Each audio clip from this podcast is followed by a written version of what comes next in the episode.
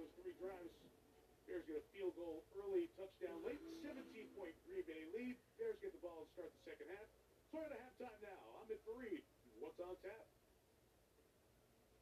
All right, thank you, Mike. You're a busy guy. Scheduled to be in Pittsburgh on Tuesday. Coming up on the Toyota halftime, we'll have the latest on the Ravens Steelers. Plus, Tom Brady and the Bucs suffered a second straight loss today, as did Kyler Murray and the Cardinals in last-second fashion in Foxborough. Those highlights on the Toyota halftime.